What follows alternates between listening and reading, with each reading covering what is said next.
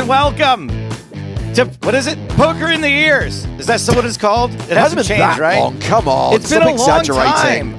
I don't. I just. I, I feel rusty. I'm not gonna lie. I, it feels a little weird to be back here in the chair. I'm Uncle Daddy. I'm Joe Stapleton. He's my work wife. He's James Hartigan. A belated Happy New Year, Joe. And I will argue that even though people aren't hearing this until the first day of February, we are recording on the last day of January, so I figure I can just about get away with that. Yeah, I think that's it though. Man, it's fucking February. Coming up on today's show.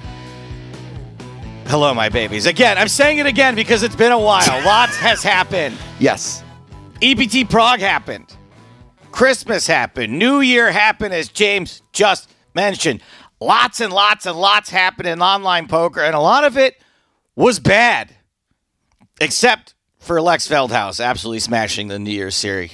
New Year's series. Congratulations, Lex. Uh, but because a lot of bad things happen, we're gonna try to make you feel better. And we've got not one, but two experts on the show who are going to make you feel better, I think. One is Ashley Chase. Ashley is the associate director of CRM and loyalty for Poker Stars. What does all that mean? I don't know. Let's ask him or her. Ashley seems like a dude in the UK. I can confirm that Ashley is a he. Okay, great. We'll ask him later in the show. And then two, your friend and mine, Chris Straghalis, director of online poker experience for Poker Stars, will also be on the show. Now we've spoken to Chris before on the show and the live streams, and has he been doing Sunday Million commentary with Nick Walsh? Yes, most recently, on the day that the thing we're going to be talking to these guys about went live, only it didn't go live, and Strag Right. put himself on the front line, so we need to check in on that. Okay, so he's not just trying to replace us as poker commentators. There was like a reason he was on Uh, bit from column A, bit from column B, probably. God, all right. Well, Chris and Ashley are both going to be here to chat with us about the brand new but sort of old Poker Stars Rewards program. And James Hartigan is going to ask some of the tough questions, right? Am I? Okay, I better better start writing them down. So I'm not sure that's going to leave us with much time to uh, talk about Christmas, New Year's anecdotes, or to do a full EPT Prague recap. But at this point, we might as well wait another two weeks for that when we're having EPT Prague 2023 winner Padraig O'Neill on the show. Yeah, I think we're going to try and tie that together with our kind of EPT 2024 preview. We'll kind of like, it'll be like the footnote to last year's season, looking ahead to this year's season with the most recent champion. Okay, yeah. So that's when we're. I mean, that's what that, we'll we'll be spending the next three weeks basically catching up on shit that's happened Yeah. over the last couple of months. Uh, so we won't get to the EPT Prague recap until then. But there's a Sandy the Degenerate story that happened in Prague that I'm dying to tell you about. So we're gonna do that today. That Just just to be clear, the day Yeah. after this happened, and bear in mind we were still doing the live stream from Prague. Joe comes in and he's like, "I'm telling you now, something happened last night. It's a great Sandy story for the podcast, and I really want to tell you." But I'm not going to tell you. I can't tell you. I'm going to save it for the podcast. So I've been waiting six weeks to hear this anecdote. It's worth it, I think. God, I hope I didn't oversell it. Anyway, um, so that that segment is back, and yes, Superfan versus Stapes is back in 2024. We got some shit to give away. Uh, this week's Superfan is James Harpin, and James has chosen The Simpsons. I don't know how that's going to go.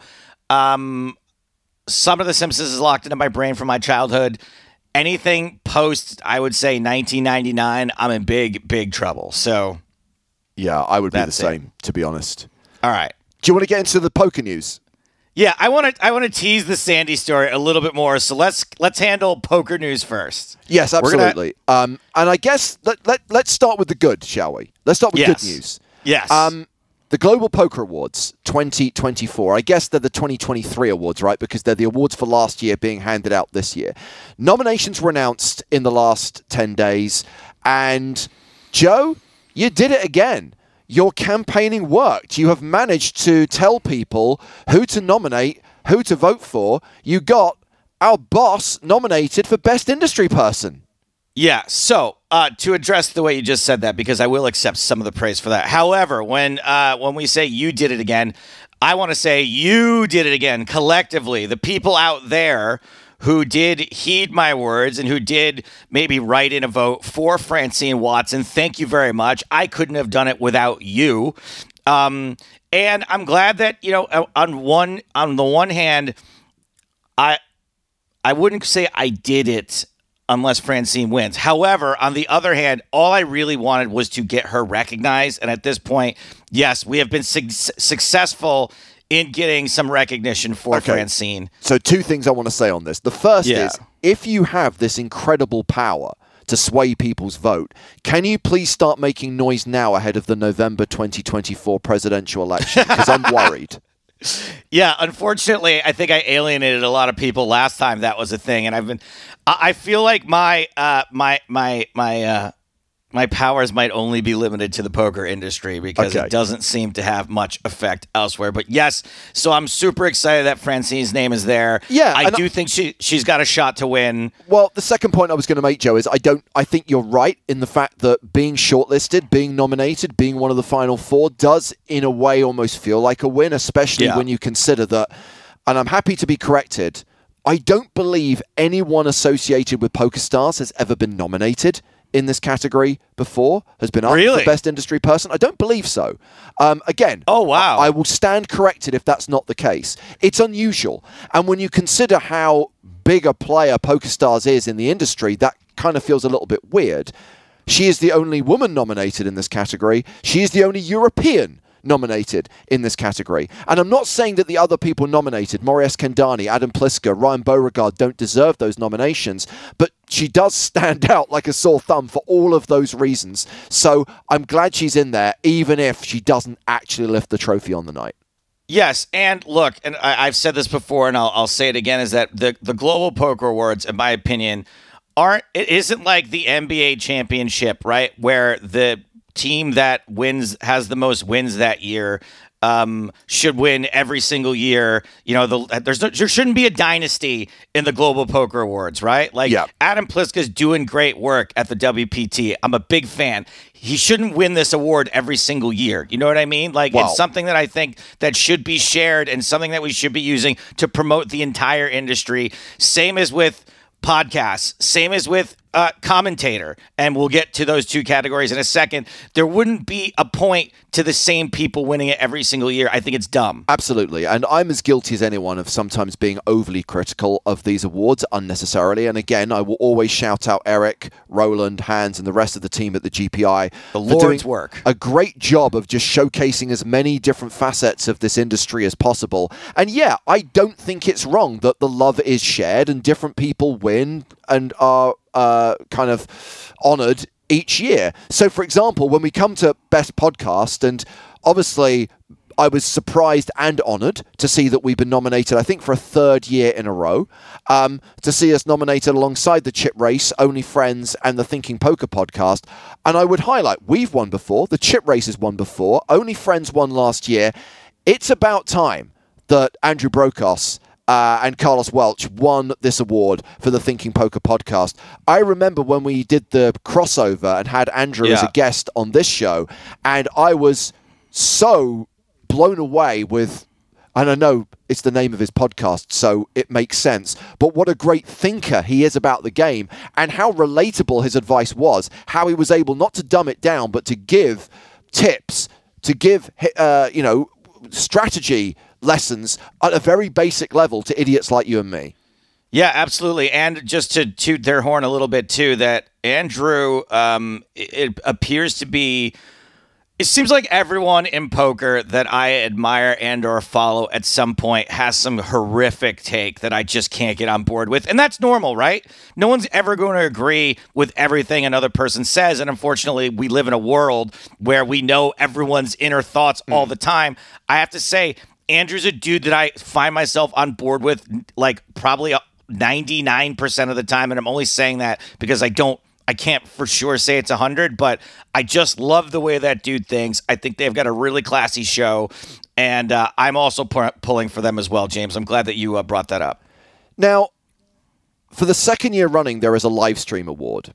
And for the second year running, it is the fans' choice. It's open to a public vote but they've retitled it. Last year it was favorite live stream. This year it's Fave. best live stream. And this kind of like irks me somewhat because I think a popularity contest, a public vote, is going to be more about what people like rather than what is necessarily yeah. objectively best. But anyway, thrilled to see PokerStars live in the final five alongside Hustler Casino Live, Poker at the Lodge, Poker Go, and Triton. Um, if we are going to talk about no, I'm not going to go there. Um, I'm just wait, wait, wait, wait, wait, wait, wait, wait, wait, wait, wait. You can't do that if you're going to talk about best live stream, if you're going to talk about production standards, and it's again, okay. I'm talking about this as as objectively as I can. I understand. I would say I it's a two horse race between PokerStars Live and Triton Poker, but. I imagine that the Hustler has a lot of fans, as evidenced by winning last year, and there is no doubt that they produce some very popular, very entertaining content. So I would be surprised if they didn't win it for a second year running. Yeah, I think so too. I, because honestly, I didn't notice the change between Fave and Best uh, till you mentioned it right now. So I wouldn't expect the average fan viewer or fan voter to have, uh, you know, figured that out either or decided that there's like a nuance between those two things. I don't have a problem saying that we work on a world class production and, and, our uh, d- d- take the commentary out of it. This is not us patting ourselves on the back. This is about correct. the actual production team, the core crew. Um, uh, as evidenced by the fact that neither us has been nominated in the best broadcaster category, I've literally gone from hero to zero in the space of 12 months. but again, I think this echoes the point, Joe, about the love being shared and different people yes. being honoured. And not being funny, I agree with you 100%. It's about time that Ali Nejad was was recognized. This guy has been doing it as long as I have. I mean, poker after dark uh, at, at, its peak in 2006, 2007, where he was the lone commentator. Yeah. And if you think about who had a good year in 2023, alongside the work he's been doing from Triton and on the World Series of Poker, he was also the host and anchor of Game of Gold, which people absolutely loved. So this very much feels like it's the year of Ali, and I will be surprised and disappointed if he does not win the award this year. Yeah, I like I uh, I also put Ali's name out there when I was shilling for Francine, and it is uh, you know t- t- hyperbolically it's criminal that Ali has not won this award yet, and I think has been not nominated other times, if I remember correctly. And if I could just go ahead and say um, that I'm there are people on my radar for next year. By the way, um, I'm trying now to um, Dave Tuchman's on my radar as someone who I think is worthy of recognition. He's another one who's point. been doing this job a long time, coming up on 20 years. Yeah, so Dave and a couple of people in the print world, people like Paul Seaton and Haley Hintze, are people that do really great work and uh, you know, now that I've sort of taken care, D- Dan Gotti, by the way, Poker Go has never been nominated for anything, and I think that you know he he's got a role very similar to Francine's, where it's really easy to fall through the cracks and do great work that no one notices because they just expect it out of you. So, um, you know, it'd be really great this year. So we're going. Po- Thinking Poker, Ali Nejad, Francine Watson, uh, is there are there other categories we're invested in this yeah, year? Yeah, just just very quickly. I mean, as far as I, I don't want to be um, too kind of partisan about it, but you know, Toby Stone is nominated once again for yes, uh, awesome. best tournament director, and in the streamer category, uh, we've got two dogs in that hunt. Uh, both Spraggy and Lex are nominated. I think there is a strong suspicion that Bert Stevens, Giraffe Ganger, is going to get that award after his sure. uh, tournament and streaming performance last year. Um, uh, one thing I was very surprised to see at first was in the media content video category. Before any of the ballots went out and before anyone started voting, I would have thought this was a slam dunk for Game of Gold. Um, but actually they've created an award just for that. I think it's getting a special recognition prize because it seems that the video prize goes to short form. It goes to like Twitter videos or reels or very short YouTube clips, anything long form, anything like a, TV series or a long form documentary or, or film doesn't get a look in in this category. So I guess that's why they've created this new uh, Special Achievement Award. So hopefully in the future, where there are other um, kind of more, I guess, traditional TV formats, they maybe will get recognised um, by that new award. I mean, heck, wouldn't it be great if there was enough new poker TV content out there to warrant a long form poker video category in and of itself and not necessarily have to have a created look. And I think Game of Gold is definitely worth recognizing. I mean, it was a, a sensation. You know, it really um, captured the hearts and minds of of the poker community for those couple of months while it was airing. So um, I'm glad that they did figure out a way to get uh, to get those folks recognized because clearly it, it was a thing. Yeah, yeah. Um, and again, it, this is what I was just saying about how video focuses on short form. The problem with best media content written is we are literally comparing, not literally, but but we are comparing apples with oranges here because you've got a book nominated, which is yeah, Alex right. O'Brien's The Truth Detective, which we're both huge fans of, alongside a bunch of articles. And no disrespect to Connor Richards, Brad Willis, and David Hill, all great writers. How can you compare their online articles with a book? Yeah, that's. I, I was actually chatting to Paul Seaton about this, and I was like, "Look, it's tough to compare to a book, and it's also tough. Isn't one of the articles like about Doyle, right? Yes. Isn't it like so? You know, a lot of the time, it's it, the the voting for these things can be quite skewed by the subject matter. Correct. Doyle Brunson passed away, and now there's like a really nice, you know, touching tribute written to him. How do you compete with that if you're just like yeah. You know, if you're just like, oh, hey, here's here's a here's a here's a really great hard hitting news piece about like a robbery in a parking lot in Texas. Like you're just not going to compete with the life of Doyle Brunson. No, absolutely. Um, by the way, I'm not going to run through every single category. You're not going to run through every single nominee, and that's not because they're not deserving of attention. If you want to see the full list of nominees, globalpokerindex.com is where you'll find the information. There are three more categories I don't want to highlight very quickly, Joe. One is Best X slash Twitter personality. Officially, the platform's called X, but most people still refer to it as Twitter.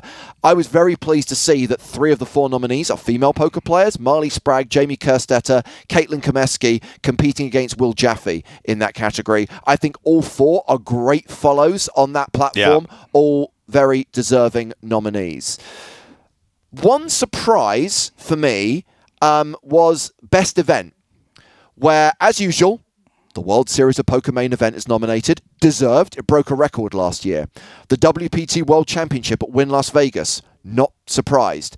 The one I was shocked to see not nominated was the PokerStars Players No Limit Hold'em Championship, the PSPC from Baha Mar last year.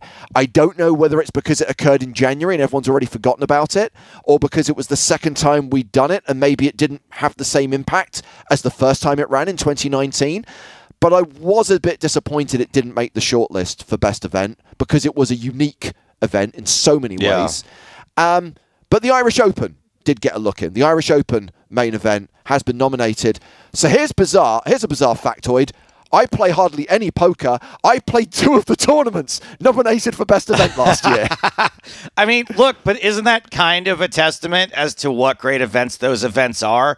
Because they take people who don't normally play poker and end up getting them to play poker. I played the World Series of Poker main event. Like, you know, it's just, hey, they're great events that get people to go, hey, I don't normally do this, but yeah. I'm going to give it a whirl. So, um, yeah, okay. best event is again is like a is a, is a category that it's really difficult to uh, have an opinion on it unless you've been to the events. That's too, true. right? Like that's true. It's it's just a you know it's it's an imperfect system, and I'm with you. I do think the fact that you know the PSPC was as far away from the voting as possible uh, for being nominated within the calendar year, and I also think that you know. Um, you know, maybe if we had had the had the TV shows had come out in the same calendar year or, what, or whatever, it would have reminded people, right? If they'd seen that trophy lift on television or on YouTube. But those shows are still coming up. We'll be seeing those in 2024.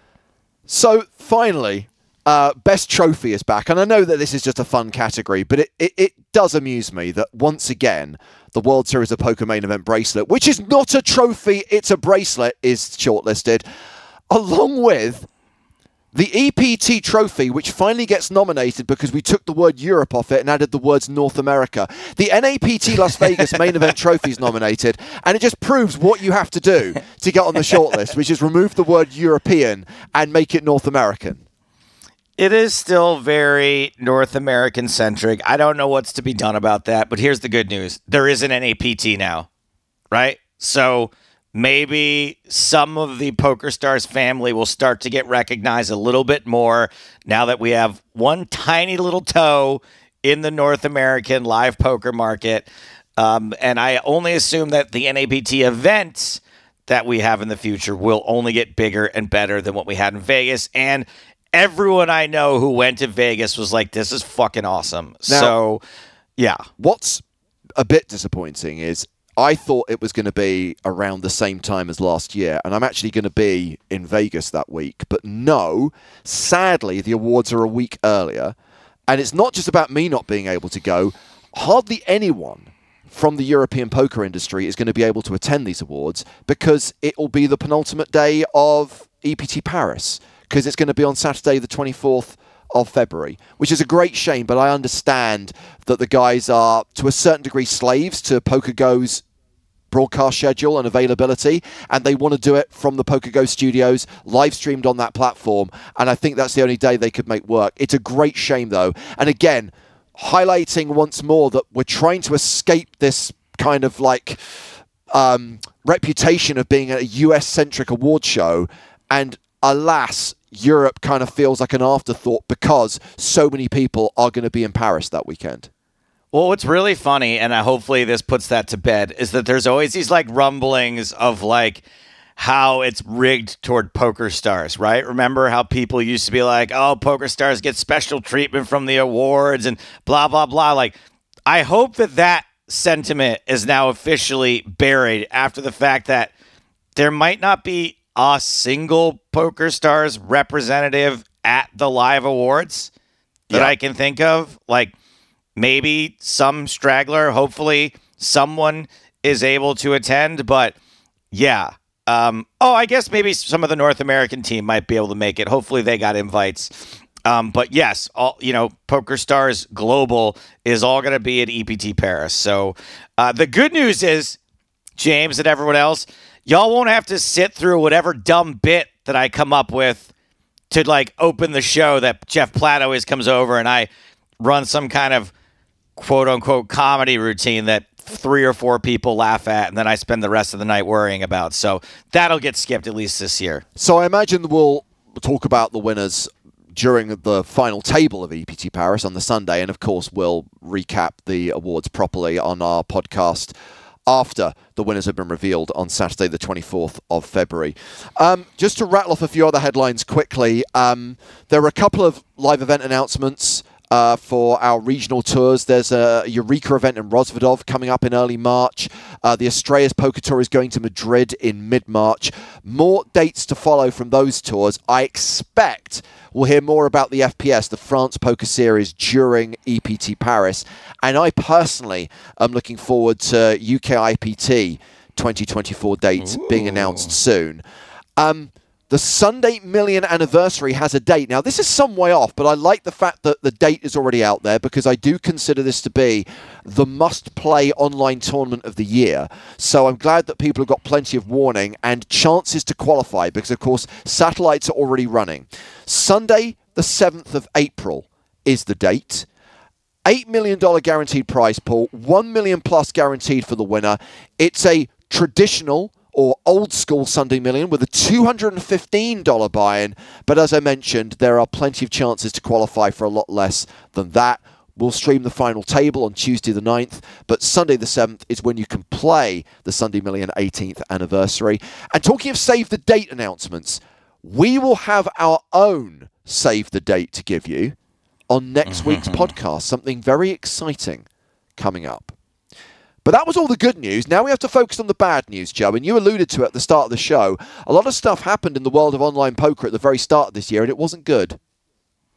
No, not only was it not good, but then the handling of it seemed not great either. And um, look, I don't, I'll just say this without being overly critical of other companies. I'm just always lucky that the way that we handle things at our company is typically a way that I can get behind and a way that I can be proud of and a way that I don't have to do a ton of defending of of the way we do stuff. And I think that part of it is that we can focus on the positive is that we really do spend a lot of time and money and effort preventing these things ahead of time. So there's not a lot of aftermath to deal with most of the time. But yes, there were super users, there were bots. By the way, there were I never thought, having gone through the whole absolute ultimate bet nightmare of like 2007 2008 i didn't think that if you fast forwarded to the year 2023 2024 that we'd still be talking about the concept of super users Yeah. Uh, well, at least in this case, it seems like it wasn't an inside job,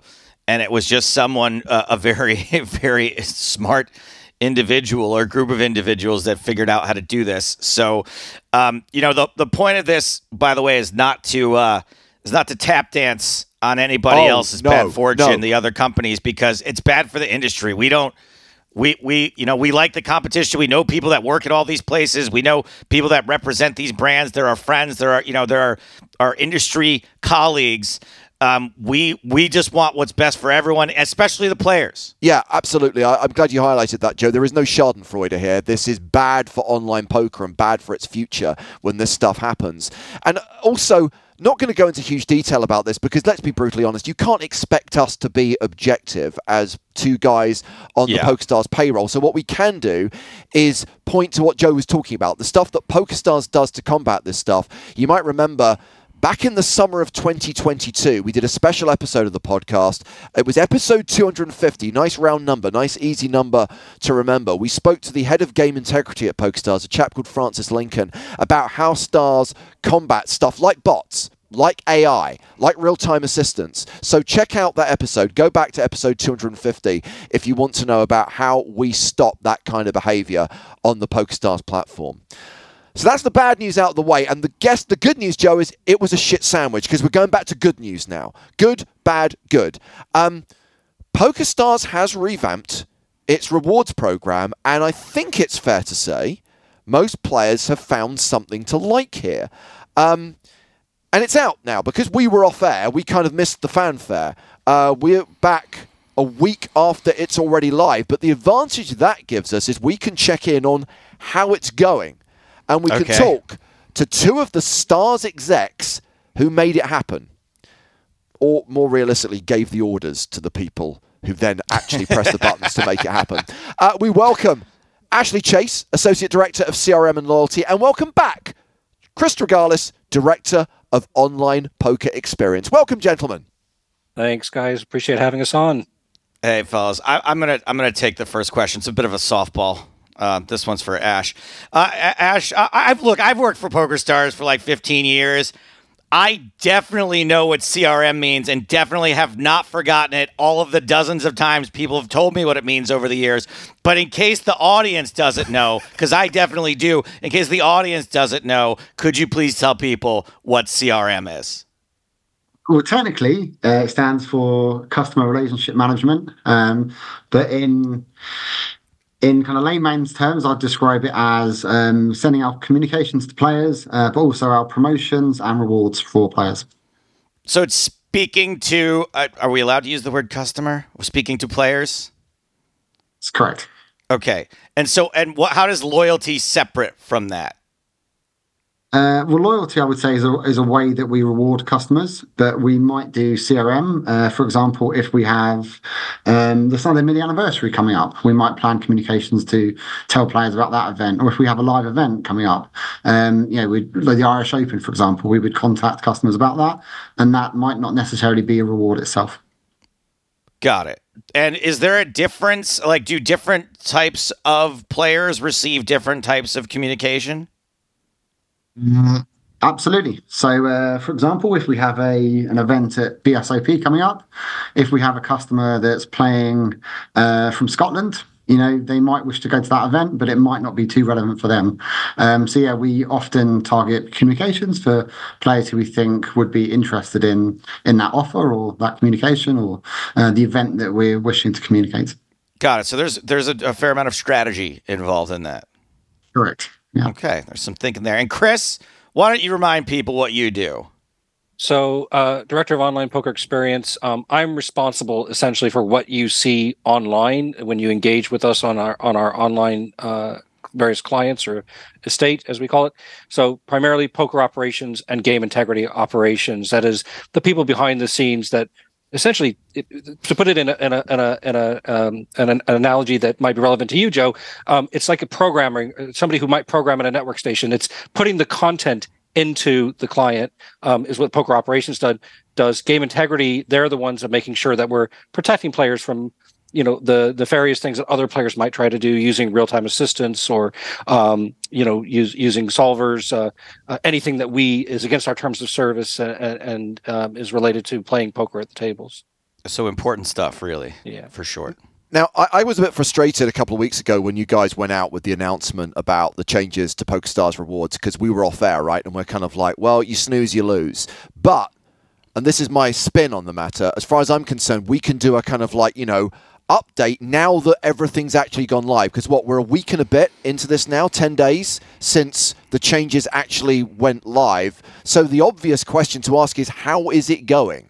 Uh, well, I'll, I'll speak from my perspective, and I'll let, I'll let Ashley give give uh, um, his own view on it. Um, so it, it, it's a pretty monumental change in my view in, in the way that that we're positioning our rewards. And, and going from previous what we previously had, which was um, a a an above the line um, do X get Y uh, rake back uh, on and and earn it um, in, incrementally, and then we had our weekly challenges of which you either got a ten percent challenge or a forty percent challenge, but only seven percent of our player base was actually completing those challenges, um, and instead we went we went to a, a, a higher top end that's just strict, strictly revenue based and um, and treating everybody the same. So there was no difference between if you were considering a winning player or a non-winning player. Um, and so I think we had kind of I'm going to be and again part of the hallmarks of this program is we want to be very transparent with people. And so I'm not going to say it's all sunshine and roses because it's not.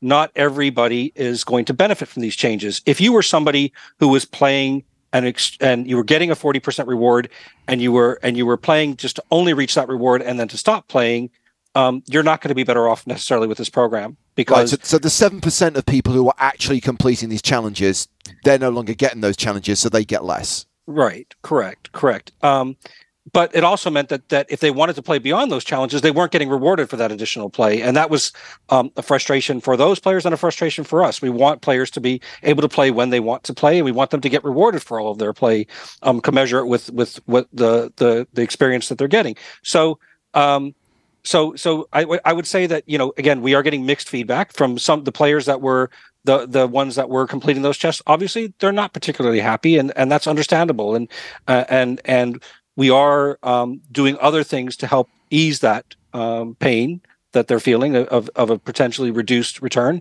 Um, we're going to uh, adding more promotions and um, doing more things to engage those players so that they they can continue to feel rewarded for the play that they give us. Okay, so there's still going to be promotions, just the reward specifically is a lot simpler now and doesn't have as many bells and whistles, but is just more bottom line for certain players. Yeah, so uh, effectively, what we've done with removing the weekly challenges that uh, that Strag mentioned, um, we're increasing the generosity of the core program, um, and we're oh, also oh, cool. spending more on promotions for players. We think that the most recreational and casual players, um, it's more effective, more exciting for them being rewarded through promotions. So the first step, I would say that you know we've done, uh, we launched the new program last um, last Monday, as you mentioned. There is some transition time before players move on to the new program. So what they have to do, they have to complete their existing PokerStars Rewards progress bar before they they start a new progress bar on the new system. Uh, when I looked yesterday, I think it was sixty percent of players had done that. Right. Um, so you know that process is going to take uh, one or two weeks, um, and then the the, uh, the launch of more recreational promotions. Um, we're really excited about promotion that's launching on the fifth of February um, on shared liquidity uh, on the dot com market it's awarding a million dollars in tickets throughout throughout February. So there's promotions like that that are coming that um, you know weren't done for the day launch uh, of the rewards changes. But yeah, we're really excited for those types of promotions to now be launched. Uh, Strag, you what? described this as a, a monumental change. We had a pretty major rewards change slash relaunch just over a year ago. So is this an admission that we got it wrong last time?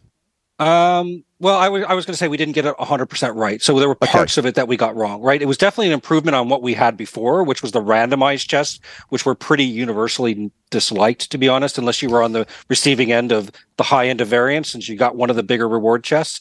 But um, what the, the, I think the, the thing we got wrong was at the time we said it was up to 65% but there was a category of players that could never reach that 65%. And that to me is just, that's just fundamentally, we shouldn't be saying that, right? And today we're saying it's up to 60% and virtually any player can achieve that if they're, again, one caveat here that we can't control.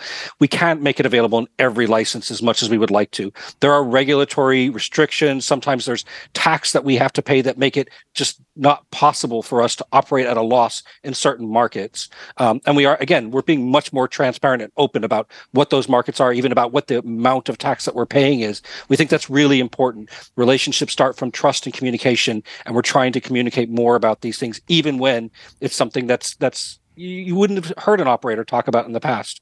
So that's what we got wrong before. We we we, we made it impossible. But today, if you're in one of our, our eligible markets, you can get up to 60% if you meet the target volume requirements. But you were kind of implying, Ashley, that when talking about there's a huge percentage of players who are never even going to qualify for like the base tier of rakeback, right? There's a lot of players out there who just don't play enough volume to ever get anything. And that's why obviously you've got to look at a different way of, of, of, reaching those people and making them feel that their business is still valued. Correct. And a, really important part of the changes is that um, the daily reward from PowerPath, uh, which um, we launched a few months ago as a as almost the trial, um, that's proved very successful. So that is a 50 cent step one ticket to PowerPath awarded to players every single day they play at PokerStars. If you think of the old chess program, uh, the blue chess level, players at that level were having to generally play throughout the month to receive a reward that was 50 cents. Now we're saying every day you play with us, we'll give you 50 cents. So, That's you know, cool. for our most casual players, it's actually quite an quite an increase in terms of the level of rewards yeah. they receive. Granted, it is in a PowerPath ticket, but for the players that are at that that play at those levels, we see very high usage rates, very high satisfaction from those players. Um, I want you guys to flash back, and I'm sure it's a night you've tried to erase from your minds, but Monday the 22nd, when this was meant to go live, is it fair to say that the launch did not go according to plan? Um, the target was to launch, um, you know, in the afternoon time. Um, I would say if you if you look back, we launched we launched on Monday for all the licenses that we were uh, that we were aiming to. So we you know delivered that. Uh, we basically met the uh, met the timeline that we communicated to players in terms of the date. Uh, it went it went um, slightly later in most licenses. Um, so I think it was uh, it was just gone midnight UK time that we uh, that we rolled out to all the remaining licenses. There were some tests that we had to do when we launched the first markets. Um, and we did, we needed to make a couple of changes to make sure that everything was working as expected. And yeah, there was a there was a few hours delay, uh, unfortunately and obviously there are some people are not going to be happy about that delay. And i have to give you credit Jack. you basically went out there. You were due to do the the sunday million live stream with nick walsh that night. And you basically decided i'm going to put myself in front of an audience of chat pros on twitch right now and uh, and handle the abuse yeah, well, it's a credit to the to our Twitch audience, and as much as we might say that you know we, we make a little bit fun of our chat pros, they were actually quite kind about it, and we didn't get actually that many questions. Um, I think it was much more on Discord where we we uh, we continue to get you know quite challenging questions from our our most engaged players, right? And you would expect that from a from a, a platform like Discord um, and yeah. Twitch. Um, but you know it, it and, and again I, it, it's not unexpected for my part and and i can certainly understand the frustration from people. Um, like i said if you were on the receiving end of um, you know that one level of generosity then you were in that when i say 7% it was actually i think it's actually 6.7% to be to be more granular um, that were on on that exact um, level of chest. And and yeah, of course, you know, I, I get why you'd be upset, angry, and um, but again, we we have to look at the bigger picture. We have to look at what makes sense for the entirety of our ecosystem. How do we keep you know how do we keep our our casual players our more recreational players our occasional players um, happy as well we have to make those investments as ashley said you know we're we're we're we're definitely uh, investing much more in our promotions um, and doing that for the benefit of those players. We've got fantastic stories of Power Path winners. We had a, a gentleman from, uh, uh, uh um, I think it was from Poland, um, who started with a 50 cent uh, Power Path ticket and got all the way to Las Vegas inside of what about three hours? Actually, I think it was. Um, uh, literally going through all the different steps. So I had a trip of a lifetime to go to the NAPT in Las Vegas, literally off a 50 cent Power Path ticket inside of that space of time. Those are the the, the, the moments that matter and and the incredible um, experiences we want to offer to to our players that because we have to remember and and and we want our our our regular players the players who look at poker for a living or for a side income um, to understand that this is how we as as a, a, in the poker world survive right? It's on the backs of these players who don't play every single day. Yeah. they don't call it grinding because for them it's entertainment it's fun it's relaxing it's a competition it's a challenge uh, and and they feel, want to feel rewarded. And as ashley said playing all month to get a 50 cent chest that was never going to feel rewarding for anyone. But every day i get a power path ticket. I get to play a little bit of poker for free uh, on top of the play i've just done. And and i have that chance of of winning some, winning a trip somewhere, that's quite amazing. Uh, as a quick aside, I would urge everyone to check out uh, Jack Stanton's interview with Lee Swift on the PokerStars blog. He's a guy who won uh, Power Pass to EPT Paris uh, on Christmas Eve. He's the guy who does press ups when he's playing online poker, and hopefully he'll be doing press ups in Paris. And Joe and I look forward to meeting him when we go to Paris uh, later this month. Um, I'm glad you brought up Discord, Strag. Going to ask both of you, and Ashley, I'll ask you first. How come have you close to Rage quitting and uninstalling Discord in the last two weeks? Um, look, I think I think it's a time like this where it is so important to to communicate um, with our players. So yeah, at a time like this, um, you know, I have been trying to check it, um, you know, as regularly as I can. Um, often it will be uh, kind of outside work. You know, we've we have we're very busy with work during the day, so often it's um, yeah addressing questions, answering questions, um, and it's just a real lesson. Sometimes we send messages in, in communications, um, and you really learn actually what is understood by players, what we need to take care to communicate more clearly. So yeah, at times like this, I think this is when it is most important to have our ear to the ground and listen to what our players are saying. Strag, uh, you've sometimes employed Stapleton like responses to people. um, there must have been times where you're like, I'm going to walk away, I'm going to come back in five minutes, and I'm going to handle this. So you're you're you're 100 percent correct. Um, that, that's it's exactly what I do. In fact, oftentimes if it's a particularly challenging individual, um, somebody who you can tell is is trying to get under your skin, um, I'll write a response and literally do exactly what you said. I'll walk away and delete, I'll delete, go down one one uh, one button press at a time. Go downstairs, spend some time with my dog, um, you know, have have a cuddle, and then come back upstairs and go. Do I really want to send that? Um, and you, yeah, as you say, Joe, many many times I'm deleting that that message or modifying it. Um, yeah but um, yeah, now it's, it's, actually nice that Discord actually has timeout function as well, uh, and and so um, you know I try to be quite judicious with that, and I try to make sure that um, you know people understand we're here to help. As Ashley mentioned, and I think I don't know how well this is actually appreciated. Um, those of us who are on Discord, this is not necessarily a, a, dedicated responsibility. We're doing it because we want to, because we care about our player base and we want to communicate with them. We want to see through their eyes. That's probably the most valuable thing that Discord brings to us. Since we can't play on the site ourselves, it lets us see what they see and experience what they experience vicariously. Um, but I also don't think they necessarily appreciate how much time.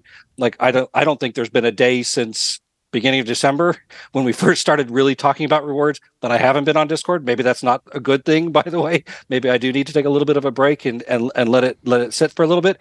But I also think like people do expect a response um, and they'd like to get a response and we try to respond where we can. Again, we're being very transparent, very open. We've even had a few competitors come in there and chat with us um, and and be open about the fact that they're competitors. And um, you know, we we we try to make it uh, the the goal of Discord is to make it a positive environment as much as possible. We want constructive feedback, and we will take criticism. We allow those conversations to happen, but but you know, I, I won't let toxicity happen, and that's that's where I try to try to draw the line.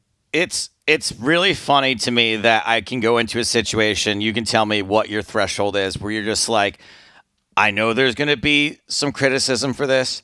I know that there's going to be good and there's going to be bad, and I'm not going to let the bad get to me. and then 1.5 seconds later, four words into a negative post, I'm like, "Fuck this!" I like that that that threshold. It's gone immediately. What is your threshold? Do you have a bit of it, or is it just just immediately washed away like a sandcastle like mine? Like it looks really strong, but gone at the first wave. Um, I, my biggest thing is straw mans. Uh, I I hate a straw man argument. The idea that that somebody postulates or says something that right say claiming that. So you what you're really something. saying is you hate us, and you're like, wait, no, I didn't. Well. exactly. Uh, putting words in, putting words in my mouth that I never said. Yeah, that, that I I can't stand that. Um, uh, like I said, we we we work so hard. We try so hard to be open and transparent, and so when somebody does that, it is very frustrating. Um, and so you know, at times try to have a private conversation with somebody. And and again we, we also have to understand like not everybody's a native english speaker. There can be communication challenges. Sure. so again try to have a, a measure of patience a measure of understanding but repeat offenses when it's the same person doing it over and over and over again. Yeah sorry. When, when chris says private conversation he means uh, let's step outside. Yes ashley go ahead yeah, often I'll have a private conversation with with someone who um, you know might be looking for a level of detail that you know is probably not necessarily appropriate to sure. know, put in the public channel. So, you know, often I think it's useful for that way as well, trying to explain and give more justification um, and answer more directly to a player. Yeah. Um, Ashley, in terms of some of the reaction I've seen uh, on Discord, on social media, and, and, indeed from areas of the poker media, is a lot of comparisons are being made with the old PokerStars VIP club. Are those comparisons you welcome? I think um, two of the similarities are actually like the level of rewards uh, for our most, uh, you know, for our highest volume players who are very re- reward sensitive. So, um, yeah, we talked earlier about the um, uh, about the increases in generosity for um, and the types of rewards for our most recreational players. Um, at the top end of the program, you know, as, as Chris um, said, um, players can receive up to 60% on PokerStars Select. Um, so I think that's uh, yeah, that's closer to the levels of the old VIP program. Um, yeah. And also, what it does give um, it gives guaranteed level of rewards um, to those players for every single cent that they do rake. Um, I think the old VIP program was a very different era. Um, and actually, the level of rake required to get those level of rewards was actually significantly higher than what we're asked, what players require now to reach the select level. Um, so it's much easier today to reach select than it than it ever was for um, for Supernova for Supernova Elite. So yeah, there are there are slight different uh, there are some slight differences. Of course. Now you mentioned Select, you mentioned Select Plus. These are the two elite tiers, and you brought up the word, so I'm going to use them as well. Did you consider reviving Supernova and Supernova Elite? Was that ever discussed? Mm, it was suggested by uh, I think um, a couple of our ambassadors suggested it, and you know it wasn't when we heard it from players um, actually mentioning that it wasn't a complete surprise to us. It had been uh, it had been mentioned and suggested. Um, it was discussed internally. Like Chris, what what I think you had a view one way. Right? I, I, was pretty vocally against it, um, and and uh, as somebody who's been with PokerStars for a very long time, I'm going to be celebrating my 20th year in Whoa. a couple months with PokerStars. Um, and and while I appreciate that people felt that there were similarities, I also know that there's other people who feel that there's a very negative connotation and you know that, that i'm not going to say that's water under the bridge because there's still people who are very sensitive to it um, i've seen that brought up on on forum threads or Reddit or places like that. Um, and so, yeah, I, I feel like let, uh, let's not call it, you, you, you know, you use the S word. Let's not call it supernova light sure. or anything like that because it's not the same thing. So it's, it's, it's pleasing that people feel that there's a similarity there, but I think you want to establish something something new and something a little bit fresh. Yeah, you're right. There are some negative connotations there, and I have to ask the question because we remember what happened to Supernova Elite. A lot of players remember what is to stop you pulling the plug on Select and Select Plus? Well, I mean, uh, as any business, you're always going to face challenges. But I think the biggest difference that we have with Select and Select Plus and Supernova and Supernova Elite was that with those programs, and one of the reasons why you want to avoid that kind of nomenclature is that it wasn't just the rewards you got today. There was actually a promise of future future potential with the especially with Supernova Elite that there were a significant amount of rewards that happened in year two, right? That's not the case with Select and Select Plus. And in fact, one of the ways we've alleviated that is we did allow a, a bit of an amnesty period. In other words, you could actually apply, you could show us proof of play um, across sites um, or you know uh, or or wanted us to consider that play we did review application. We had a team that were considering applications so that you weren't disadvantaged necessarily in a climb to get there. And and uh, so I think that's the main difference. And because like it is it is about what you're earning presently. It's not about a promise of a future reward. We can we can never as a business say we're going to allow something in perpetuity. No company can do that, right? But certainly our intent and and obviously it, it the players will tell us with their with their play and with what the numbers will bear, bear out whether it's a program worth keeping worth enhancing um, We've also designed it in a way, and maybe Ashley can go into a bit more about about um, how it differs, and and particularly about how we, we reward players promotion wise differently in our Select and Select Plus from our other players. So correct. So the way that Select and Select Plus uh, work, the rewards is very simple. It is a um, a percentage of rakeback, and it's paid daily to players. So the value is not unlocked in future milestones based based on certain rate targets. It's it's you play yesterday, you'll get credited today for your play from yesterday. So right. um, yeah, immediate rewards, all as cash. Um, and then on top of that, um, we have some um, specific promotions for Select and Select uh, Select Plus players.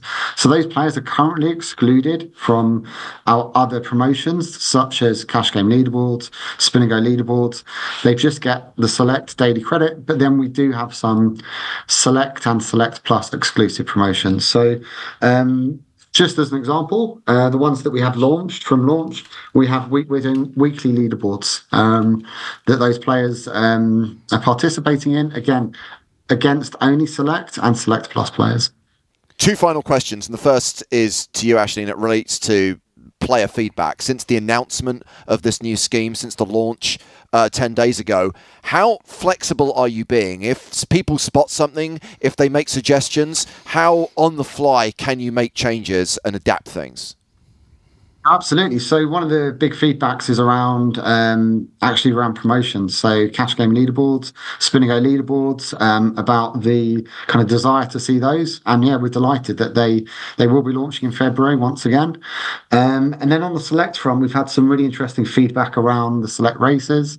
Um, and um, yeah, we're looking to potentially change the payout structures for those, potentially split them by game types, um, and also improve the surfacing of players. One of the points of feedback has been about players wanting to to track their daily rake. Um, so yeah, we certainly certainly plan to improve that element to it. I have a question about feedback before we get to James' last question. One of my recent favorite quotes uh, from uh, a meme is uh, The haters said I couldn't do it, and they were correct. Honestly, great call from the haters. Have any of the haters come round?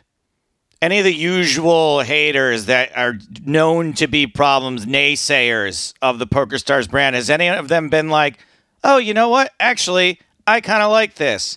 I think this is a step in the right direction. Have we had any sort of surprising compliments come from the internet? I, I, would say a few. Um, I think, in particular, um, the the category or segment of players that is the happiest with this change would be our MTT players, the ones that play exclusively MTTs. Cool. They were almost never able to um, to do a, a rake back challenge because um, they, they, their play can be very sporadic. Right, you can play a lot during a series and then not play a lot in the following week, um, and be determining whether you're a winning player or losing player can be quite high, subject to high variance. For them, that category of players um, I've seen a few people on social media that cool. really that I would have considered to be um, not a hater, maybe, but a doubter. Let's sure. call it um, that that that are a bit more um, welcoming and certainly and and again a kind of return to that kind of um, openness about valuing every player. Yeah. And then, sorry, one other one other type of player as well. I would say is that the players that um, used to used to um, receive a lot of their rewards in the weekly challenges, um, they would play almost to the cent of their weekly challenge target, right? So if someone had a thousand dollar uh, rake weekly target, they would play a thousand dollars and one cent, and they would not play a single game beyond that because they weren't receiving the level of rewards that they wanted to to play sure. beyond that. So those players are now freed up to play beyond that because you know through Select or through the core program, they're rewarded for all of their activity. So yeah, that's one group which I I really think are benefiting from the changes. Great. Uh, my final question was to you, Strag, and it, it, relates to something a bit different. Earlier, Joe and I were talking about online poker security in the wake of recent news happening elsewhere. As game integrity falls under your umbrella, are you still confident about our protocols, processes, and people? Oh, absolutely. Um, in, in fact, um, Francis Lincoln, who's our head of game integrity, reports into me, um, did a recent uh, interview on on Poker News, um, and he talked about. Um, I think one of my favorite quotes uh, of all time. He said, "You know, there's probably a hundred people in the world who do what my team does, uh, and and 50 of them work for us. Um, you know, and I think that's the kind of of that level of knowledge and expertise that that nobody else has. that doesn't mean that we rest on our laurels. Uh, in fact, it's, it's, quite the opposite. Um, we are continuing ch- continuing to challenge ourselves to look at what it is we do obviously there's always emerging technologies there's additional tools that come out and so we're continuing to make sure that we're on top of our game and and one of the key measures is that i have a we have a set of kpis key performance indicators very much industry internal jargon that we like to use right but this is how we measure our success how quickly do we catch a cheater how many hands does it take before somebody before we detect a, a, a bot or or what what have you um, every single year we raise the bar for ourselves on those nice. key indicators because we do not feel that it's okay for us to, to just accept the, the previous year's norm. And I think that's really important. Guys, really appreciate you both taking the time to talk to us because I know that you've probably each got another six Zoom calls to be on before your working day is done. But uh, Ashley Chase, Chris Straghalis, thank you very much for joining us. Thanks Thank for you. having us.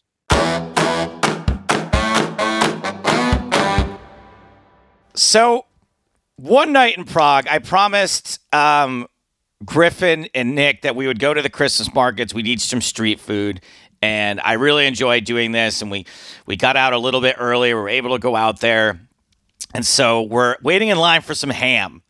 It's me and Griffin and Nick are waiting in line for some ham, and in line behind us is Sandy.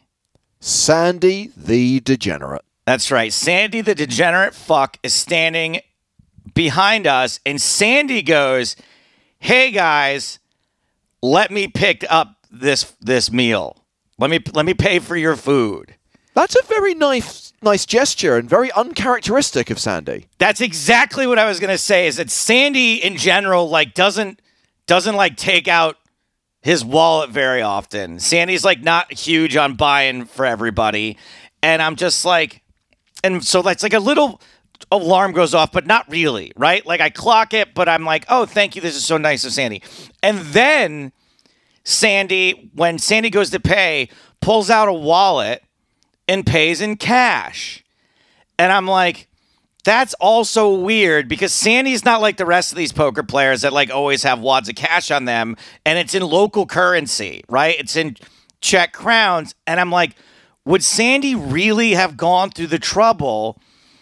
of changing money and then paying for this meal and then paying in cash when I've only known Sandy to only ever have a card on them, which is part of the reason why they never pay for everybody because they're like, oh, I have card only. So again, I'm just like, it's like two little, just sort of. The story isn't checking out. The story isn't checking out yet, but it isn't until I find out later what's going on that it, now it all starts to make sense. So we we eat our meal. Was the ham nice at least? Oh my god, it was awesome. The the ham was great. It was so good that we all kind of like fought over it. Um, and we are like, "Are you going to eat that pizza?" Or, like, so the the food is actually we got ham and we got like a couple of uh, I think it was like a, their version of a crepe. Um, well, I tell you what, excellent. guys. I mean, EPT Prague 2024 may be 11 months away, but this is a great commercial because going to that Christmas market and having mulled wine and having that ham that that alone is worth going for. The poker's a bonus. It is really great. So as we're um, wrapping up, Sandy's like, "Hey, look, like I have like a, uh, I have like a uh, like a moral dilemma. I want to tell you guys about. I want to get your opinion on it." And it turns out that Sandy the night before had been in a club and um, uh, had a really expensive coat these uh you know these these goose coats i think you have one james right they're like a no no mine's not that brand but you canada goose is a very very expensive coat yes yeah um and had checked in a, a coat and uh when they went to leave they did they couldn't find their coat um the coat w- had oh, been no. given to someone else. Um, and so they they they said we think the guy's actually just outside smoking a cigarette. Maybe you can go track him down. He goes outside. The guy isn't there, and he comes back in, and they go, "Wait, we found your coat. Here it is." They put it on him. He walks home. As he's walking home, he realizes he reaches in the pocket, and whoever had accidentally been wearing his coat had put their wallet in the coat. Oh my god. And now I'm like, Sandy, Sandy, did you just use the money from that wallet Oh to pay for our dinner? god. And he goes, Yeah, but like, but hear me out, hear me out, hear me out. And I'm like, No fucking way. So I take money out of my pocket and I give Sandy back the money. I'm like, put that money back in the fucking wallet right now. And he goes, No, no, no, hear me out, hear me out. Because I asked a bunch of people about this. I asked a bunch of people about this. And the consensus was it's okay to spend the cash as long as I try to get the guy his wallet back. Whoa, whoa. And what I was like, consensus? Who the fuck has Sandy been polling? I don't like apparently, and I don't want to throw poker players under the bus. Apparently, other poker players. No, no, no, no, no. That's not the moment you get your coat back. And the moment you realize that someone's left something in there, you give that thing back to the Right. same people who gave you your coat. So the thing is that he was already. Uh, so there are certain extenuating circumstances here that I understand a bit of confusion, right? So I was like, dude, you let's now. Here's where it gets really murky. Now here's where it gets fun. Is I'm like, bro, there's a police station right there, and it turned out the guy was a local. Like the guy lived in town. And oh so I was like, you could bring it to his house. You could bring it to a police station. So then he goes, yeah, yeah, but what, what, but, but here's what I didn't want to turn in because everyone I, everyone I know said if I bring it back to the bar, the people in the bar are just going to take the cash out of it. And I was like, actually, there's a good point. They might have done that, but that's not up to you. That's not up to you to take the money. No, and that's, then he goes, that's that's their moral dilemma, and Right. that's them to make And the then right I go- decision. You you've made the wrong decision, Sandy. Pure and simple. Yeah. So I go, okay, look, there's a police station right there. Um, let's bring it there. And we start walking toward the police station, and now I stop. And I'm like, ooh, I don't I don't know how the police are gonna handle this. Like if the police are gonna f- try to find this person and give them their wallet, I'd absolutely give it to the police station. But I know what American cops would probably do is they'll just throw it in a drawer. And if the guy comes looking for it, they'll give it to him, but they're not going to try to track him down. So I was like, look, this guy lives in town. Let's just bring it to his house. And everyone's like, uh, I don't know about that. Go, okay, how about this? Let's bring it to his bank. If you bring someone's wallet to their bank, right? He's got a bank card in there. Just drop it in the night deposit of the bank. So at this point, I'm like, guys, I'm washing my hands of this. I don't want anything to do with this anymore. Um, bring it to the hotel. Give it to the hotel concierge. So of those choices, Sandy chooses the worst one, which is to bring it all the way back to the hotel. And the hotel says we're not taking this. You didn't find it here. This isn't our problem. It's your problem. So to this day, I do not know what ended up happening to that wallet. So if Sandy comes to Paris, we have to ask, do you still have it on you? Yeah, do you still have it on you? Now, oh, and the other thing is that Sandy goes, "Look, I was just going to I was just going to donate I was just going to give the rest of the money to like a homeless person. That's what that's what our that's what the other people said to do." And I was like, "Sandy, all that means is that you're robbing this person and giving it to a homeless person. You're, that's not a good deed. Oh man. Oh, That's, uh, that's that don't even cancel each other out, in my Sandy, opinion. Sandy. I, I need to hear uh, other opinions on this because to me this is so black and white, and I can't believe for one second that there was a single human being who would advise Sandy that it's okay to spend the money in the wallet and make sure you return the cards. Um, I think we need to open this one up, Joe. I think we need Yeah. people to tell us in Discord what they would do in this situation. Yes, I would like to hear what people do in this situation. I know it's not anonymous in Discord, so maybe those of you who would take some of the cash wouldn't feel the need to be honest. Now, in Sandy's defense, I'll say this. Sandy, once I scolded Sandy for I mean, I berated Sandy, to be perfectly honest, for a long time and gave Sandy back the money that they spent and said, put it back in the wallet.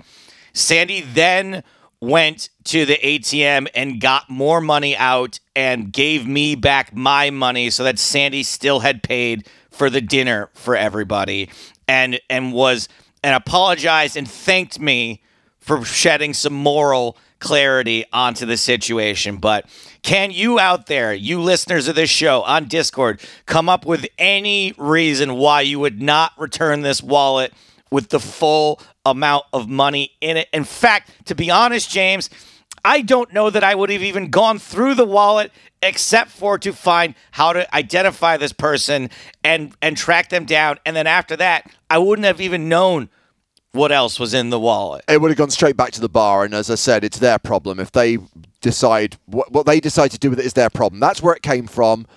They might have a means of getting hold of this person. I just want to get rid of it. I would take it to the person, but the thing is, the other oh, the reason why we figured maybe not is because like, look, my real li- my license doesn't have my correct address on it, right? Like, Right. if you move, especially you live in a big city, you move apartments, you don't always get your your driver's license address changed. So, I would I would have tried harder to track the person down than to bring it back to the bar for the very reason that Sandy stated. But I definitely would not have spent one nickel of that money. That much is clear. But yes, interested to hear what other people would do. Uh, we're talking about the PokerStars Discord server, by the way. There is a link to it in the podcast description. There are now two dedicated podcast channels, podcast discussion. That's what you should be using for this type of stuff. The other channel is specifically for people who want to take part in Superfan versus Stapes.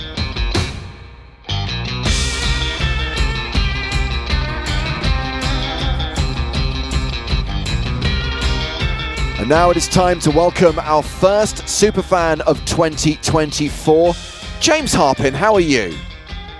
Very well, thank you, James. It's been a while. Where was the last time we saw you? Um, I think the last time I bumped into you guys was probably Bahamas this time last year, funnily enough. Yes, absolutely. PSPC 2023. An experience I hope you have fond memories of. yeah. Uh, the fondest of memories. Uh, it an amazing time. Uh, even more poignant uh, that it was the last journey I got to take with my dad. Um, unfortunately, he's no longer with us. Oh, I'm sorry to Um, that. So it, it, it became doubly amazing that I got to take him on such a lovely trip. Oh, That's really cool. I'm glad you got to have that with him. I see now. We're, this is an audio podcast for the most part, unless you're, you know, on shrooms or something. And um, it, I can see that you are decked out right now. You got a "Hello, My Babies" T-shirt. You Yep. got a throwback Poker Stars hat. You've got somehow a cat perched above you on a couch and a poster or I, what, a tapestry of Correct, cartoon yes. characters playing poker behind you. And I guess you must be a big cartoon fan because we're talking Simpsons today. Correct. Um, I don't want to come on here and embarrass myself, but I'm quite the fan of The Simpsons. I I think most people are fans of The Simpsons, shall we say, for the first 10 years. It's the later seasons, maybe, that some people have fallen out of love with. I think he supposedly got good again. James Harpin, I'll let you tell us. Um, yeah, obviously, we're all spoilt to have seen many reruns of those first 10 series uh, Yeah. across many platforms, but you have to be a bit of a diehard to have uh, carried on into the 27 plus. I think we're on 34 at the moment. Um, oh, oh, that wasn't an answer. Uh, um, but um, yeah, um, I've still binge watched every season thanks to a um, prominent streaming site um, application that's available to all good uh, streamers. Um, so yeah, I- I've still seen them, and they are still coming with the gags. I am just checking that this isn't a question. It's not. I remember seeing the Tracey Ullman show in the late 1980s. I remember the first iteration Oh, that's of The right, because Simpsons. she's English. So Thinking- that this is shit. And yet somehow they managed to refine it, make it work, and turn it into one of the most successful TV shows of all time. And thank God they did because it's uh, it was a success. I- It's brought I many guess, people James- a lot of joy over the years. Uh, James Harpin. Sorry, that could get confusing. Um, for once, there's two Jameses instead of multiple Joes on. Just remind everybody real quick who you are and, and what Yes. uh, what you're like in your regular life before we get on to the quiz here, and, and what uh, your connection to poker is too while we're at it.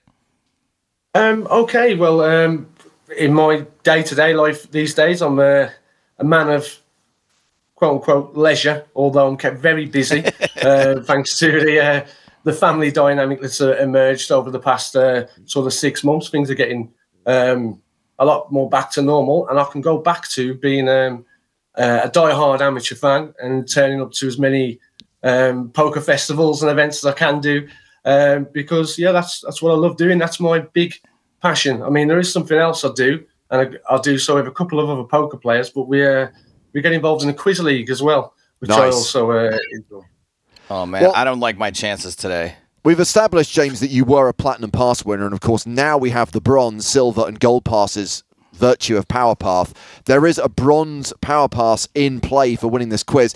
I'm tempted, tempted just to give you the prize for having a cat. I can't do that though. You have to earn it. It is a skill game. Um, she she is involved. Uh, she's half wax, so um, we'll have to come to some sort of arrangement on the eventual uh, monetary amount. I mean, I think that the power pass is like very much um, within your grasp here, considering you just described yourself as a man of leisure, and I haven't seen The Simpsons in about I don't know twenty years. So um, Oh. I do like your chances. I- I'm also going to say, and it was uh, producer Chris rather than Patrick who compiled this quiz. Oh.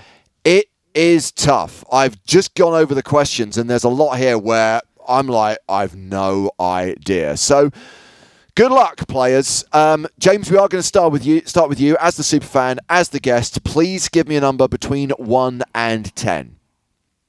Uh, we'll have lucky number seven. Always coming seven. Can you tell me what is Principal Seymour Skinner's real name? Armin Tamzarian. Correct for two points. Did Oh my not need the options. Okay, Joe, good luck. Um, I feel like I could even just get the number wrong here. Like just. No I'll, I'll pressure, Joe. start. I'll start with my lucky number. I can't even believe I'm pulling this out right away. I'll just go with number nine right away. Maybe I can get a point here. Okay. Which actor has the most guest appearances on The Simpsons? Multiple choice options are available. I mean, I guess I'll have to take the options because I need to. Okay. I don't know what. Yeah, Is I'll it? take the options. Yeah. Kelsey Grammer as Sideshow Bob, Hmm. Phil Hartman as Troy McClure, Joe Mantegna as Fat Tony, or Marcia Wallace as Mrs. Krabappel. Marcia Wallace is a is a regular cast member, I think. So I guess I'll eliminate that one. But she's in way more episodes than anybody else. If that's true, Well, all I'm going to say, there are no trick answers here. These are all guest stars. then I'm gonna go with Marcia Wallace. Then You get one point, and you also get the bonus question. Troy McClure stars in a musical version of Planet of the Apes. What is the title of the musical? the move, the musical is called the. Wait.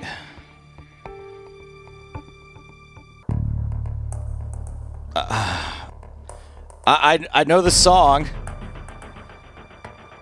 Oh man, I. Uh, the Planet of the Apes.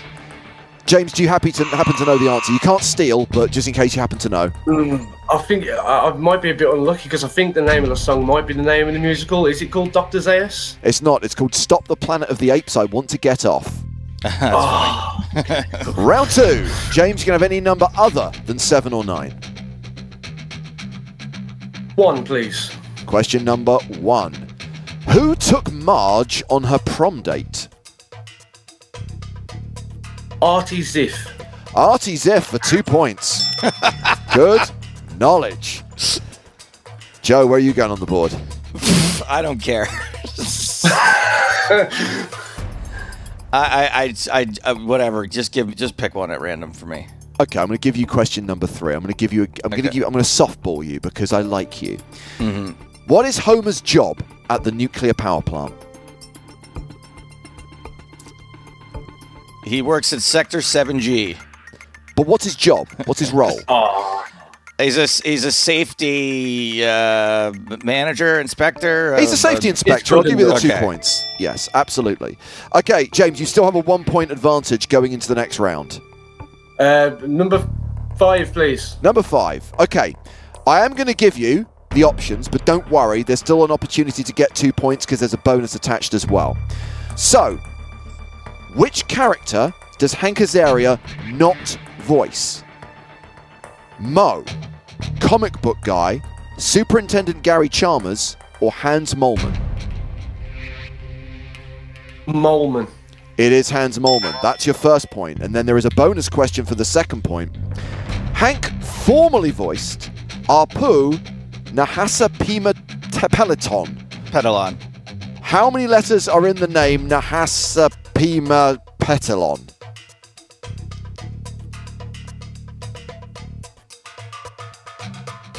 He's like counting his outs.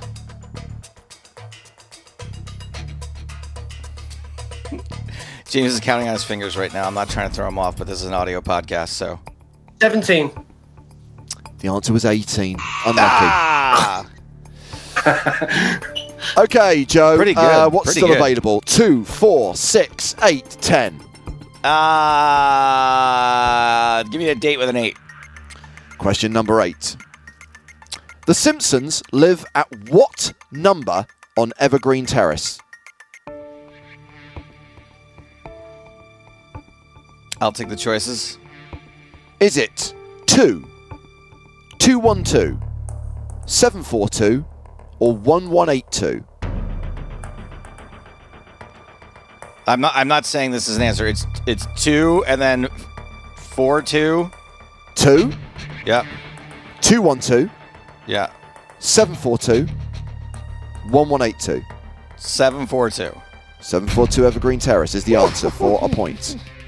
James, you still have. 742, as they call it in America. Seven forty two. All right. So, Thank you. You still have a one point advantage, James, as we go into the penultimate round. Two, four, six, or ten. Two, please. Question number two. What store slash shop is next to Moe's Tavern? This is one of the I'll few take the I options, think please. I think I would have got without the choices. But we'll Okay. see. Is it Lard Lad, King Toot's Music Store, the Quickie Mart, or All Creatures Great and Cheap?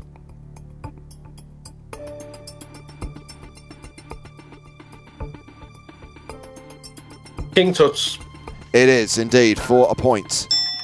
Okay, Joe, your penultimate question. You could really do with tying the game by getting two points here. Four, six, or ten. Four. Question number four. Who is the first character arrested for shooting Mr. Burns?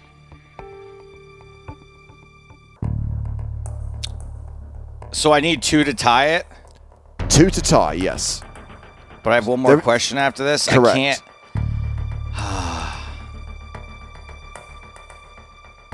Uh, I'll take the choices. Sorry.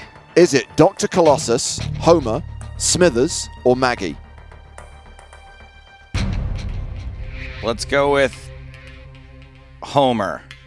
It was Smithers. Oh, I've got it down to a 50 50.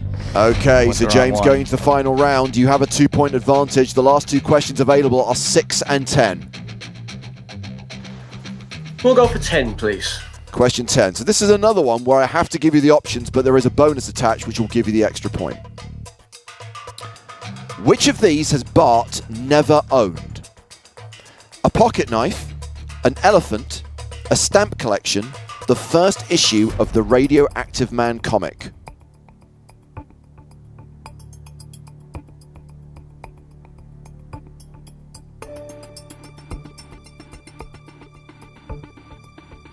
I'm going to take a punt at stamp collection. No, it was pocket knife. Uh, according to producer Chris, Homer never technically gave Bart the pocket knife as he dropped it and punctured the raft they were floating in, and presumably the knife was lost at sea. You got screwed on a technicality, and because of that, I can't give you the bonus question, which means, Joe, you can still tie the game if you can answer question six without taking the options. Okay, here we go. What occasion is marked with a special episode in each season, excluding season one? I can get this without the choices. Unfortunately for James, it's the Treehouse of Horror. So the occasion is Halloween. Yeah. Halloween for Yeah. two points. So we go to the tiebreaker. And as ever, it's a question with a numerical answer, James. You can either answer it or you can force Joe to answer and then take the over under. The question is The Simpsons is currently in its 35th season. How many episodes have aired as of December the 24th, 2023? Okay.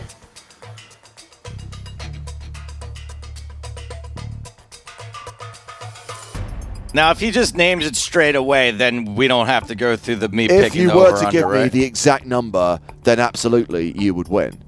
But if you give me a number that is not the exact answer, Joe would ch- take the over under. Alternatively, you can force Joe to answer and you get the option of going higher or lower than his answer. I'll force Joe to answer, please. Okay, Joe, how many episodes of The Simpsons have aired as of December 24th, 2023? I'm going to go with 455 episodes of The Simpsons. Higher or lower than 455, James? I'll try lower, please. The actual answer is 760, significantly higher than 455.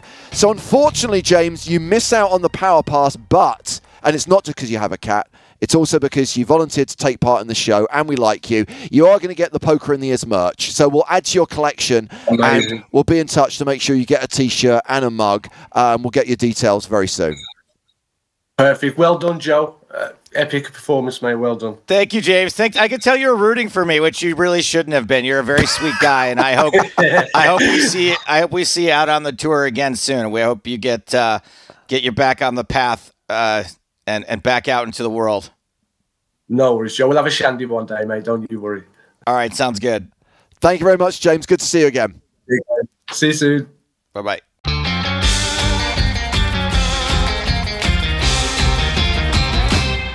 All right, my babies, that's just about all the time we got for this week's show. Coming up next time, we love poker, we love pop culture. We're combining the two. That's right, it's time for our annual review of movies and TV shows we've seen recently. What did we love? And we're to get a poker player, uh, a, a poker player's opinion on it, whose uh, opinion is far more valuable than what we will be using it for. And crucially, there will be a solid poker theme to this episode because one of the things we'll be talking about is a TV show on Channel 5 in the UK called The Good Ship Murder. There is an episode of this show called At Sea, which involves a poker tournament and a poker player being killed. Um, I've seen it. Joe's going to see it, and we need one of you to see it. We need one of you to watch this atrocious broadcast hour of television. Um, I appreciate this might limit us to people in the UK, Joe, because it's only available to stream on Channel 5, I think. Okay, so I don't know. I don't think this is a piracy site because it's been around for a long time. But there's a site called Daily Motion. It has ads on it. It has, and, and it is available on Daily Motion. So, all right. Okay. um, I don't want to promote a, a, a pirate site, but it appears to be one of these like a free view type of sites where um, they pay for it with tons and tons of ads. Um, sp- speaking of this thing, so uh, the the the plan is to have a high pro- profile poker player analyze the poker from the good ship murder. um, so I. I know, and to get someone to watch an hour of something has been a bit challenging. So I'm still working on that. But uh, a couple of other things I wanted to tease is that as long as you're doing it, I've watched this show on Netflix called The Brothers Sun and um, I really enjoyed it. But I had an awkward interaction with one of the big names from that show at a party last weekend, so I'm going to tell you guys that story. Uh, and then also, I I know this is crazy, and I nobody wants to talk to me about it because I'm fucking ten years too late. But I just started watching Mad Men, and James, I fucking watched. So my girlfriend's been away. I watched. I want to say 30 episodes of Mad Men in the last 48 hours. And if someone wants to do Mad Men in a super fan quiz eventually, Yes. uh, that's something that's fresh in my mind, and I would love to do a Mad Men quiz because I am fucking obsessed with this show, and I'll talk more about Mad Men next week. Oh, Cons- yes. considering how much time you've spent in the company of Jon Hamm, it is ridiculous that you've never seen this show before. Yes, I know. And so I, I was going to say this, but I'm so glad I hadn't because I would have been way more scared of him Right. Than Right. if I had seen it because I Right. didn't realize what a fucking mean bastard he is on Anyway. the show. Mad Men is a great shout as a superfan subject, but a reminder that next week it will be about the good ship murder, the episode called At Yes. Sea. And if you want to apply to be next week's superfan, please use the uh, channel on our Discord server that I referenced earlier on. Superfan applications. Just post your details in there. As ever, when we pick the superfan subject, I try and juice the prize pool. So I try and give you an extra incentive to take part in the show. And quite frankly, you deserve it because even though this is only like 47 minutes long, it's that bad. Also, next week, some podcast news coming up, maybe a little personal news coming out of me and James. Not sure what we can reveal just yet, but something will be revealed on next week's show. And we're going to do another What Would You Do? I had another moral dilemma this week, wasn't sure what to do about it. But for now, that is all the time we have got for this week's episode. Welcome back. Happy 2024. For James Hartigan, I am Joe Stapleton. Smell you later.